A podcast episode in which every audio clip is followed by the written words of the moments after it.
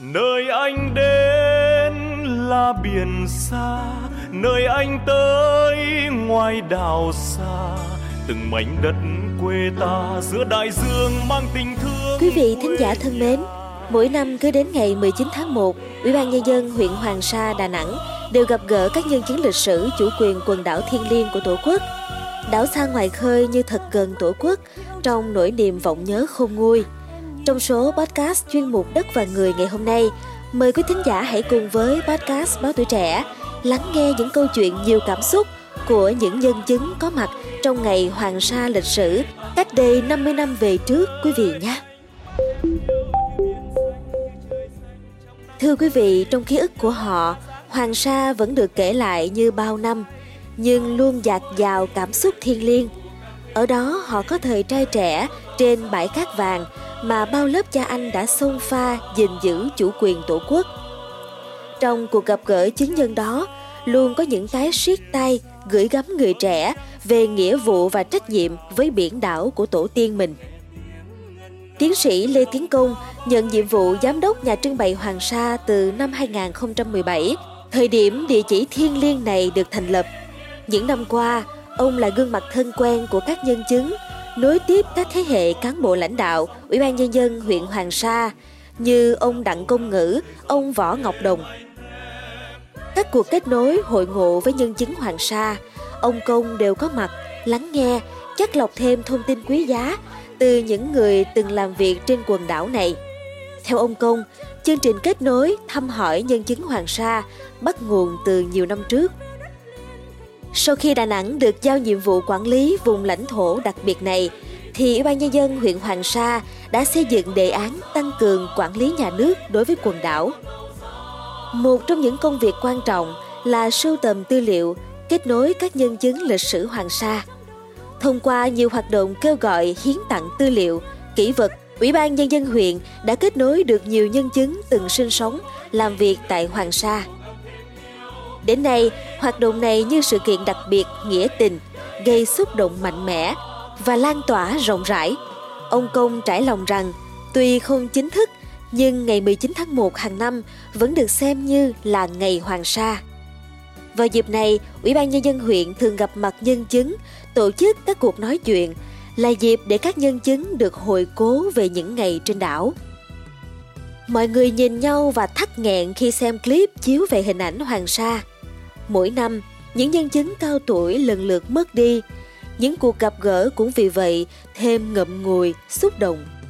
Các nhân chứng bồi hồi nhắc nhớ rằng hồi ấy họ còn trẻ, chẳng ngại gì sống chết, cứ nhận lệnh là hăng hái lên đường để canh phòng Hoàng Sa. Một cựu binh Hoàng Sa hồi tưởng ngày tháng khó quên tại cuộc gặp mặt chứng nhân rằng ra giữa đảo lúc đó lâu lâu có những thuyền đánh cá bị trôi dạt vào xin nước ngọt. Nhiệm vụ anh em trên đảo là tuần tra, đưa tin báo về đất liền. Người không gác thì tìm cần đi câu cá, bắt ốc, bắt vít. Nhớ nhất là những buổi sinh hoạt hát hò. Lúc nghỉ ngơi, anh em nằm ngửa mặt lên trời nhìn trăng sao như vô tận. Rồi kể cho nhau nghe những câu chuyện về gia đình, về người yêu mà chẳng cần biết có ai thèm nghe hay không. Kệ, ai cũng dành kể, mục đích là cho vơi nỗi nhớ nhà, nhớ người yêu. Nhưng mỗi lần được vô đất liền là lại thèm ra lại.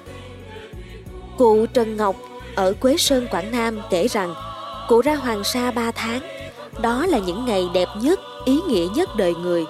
Cụ Ngọc xúc động hồi tưởng rằng lúc đó chưa có vợ con, cứ nghe nói được ra Hoàng Sa là thích, ra mới biết đảo của mình đẹp lắm. Nước thì trong veo, cá thì nhiều vô kể. Bọn tôi lính trẻ, sau giờ tuần tra là ra biển tắm, bắt cá, bắt ốc. Nhiều vỏ ốc lạ và đẹp rực rỡ mà chưa ai từng nhìn thấy. Ngoài đảo đặc biệt nhiều rùa biển, những con rùa lớn có khi bằng tấm chăn. Tiếc là hồi đó không có ý thức sưu tầm. Tôi lấy ít, chứ mấy đứa đi cùng đợt, đứa mô cũng lấy mấy bao, nào là cá khô, nào là vỏ ốc làm quà. Mấy người đi nhiều lần họ có kinh nghiệm phơi cá trên đảo Hoàng Sa. Trong 25 nhân chứng Hoàng Sa, ông Trần Hòa, thị trấn Nam Phước, Duy Xuyên, Quảng Nam, từng là nhân viên y tế trên Hoàng Sa, được xem là người kể chuyện vui và nhớ được nhiều chi tiết nhất. Mỗi khi đoàn Hoàng Sa tới thăm thì hình ảnh gây nghẹn ngào nhất cho anh em cán bộ huyện là dáng ông lòm khòm đứng ngóng đợi từ đầu con hẻm cũ. Sự ngóng đợi của ông như bao con dân nước Việt đang ngày đêm trong ngóng Hoàng Sa trở về với tổ quốc mình.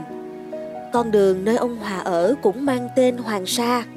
Và dù chỉ cái tên nhưng cũng giúp ông được ủi an, vơi bớt nỗi nhớ Hoàng Sa.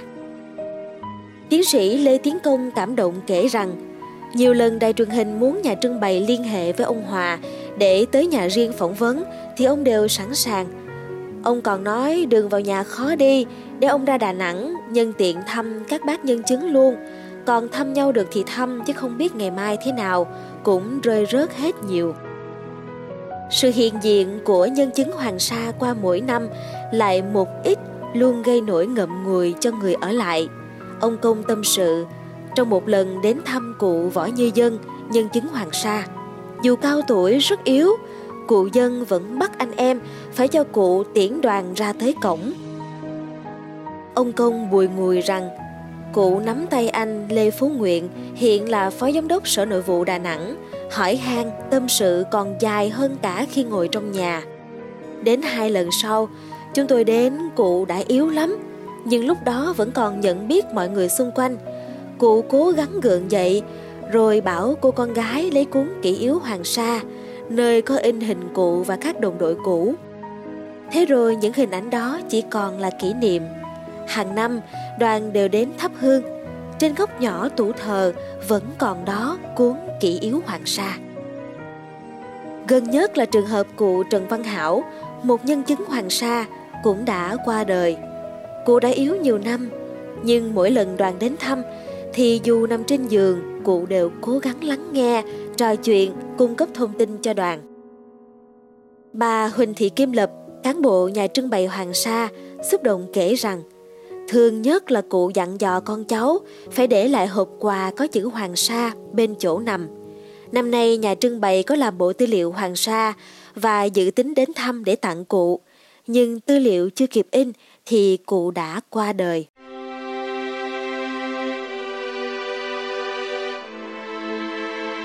Thưa quý thính giả, mong là với số podcast ngày hôm nay đã mang đến cho quý vị câu chuyện nhiều cảm xúc của những nhân chứng đã có mặt trong ngày lịch sử ở Hoàng Sa 19 tháng 1. Và đừng quên theo dõi podcast Báo Tuổi Trẻ, chuyên mục Đất và Người. Chúng tôi sẽ mang đến thêm nhiều điều thú vị cho quý vị thính giả trong những tập phát sóng tiếp theo nhé. Còn bây giờ, xin chào tạm biệt và hẹn gặp lại.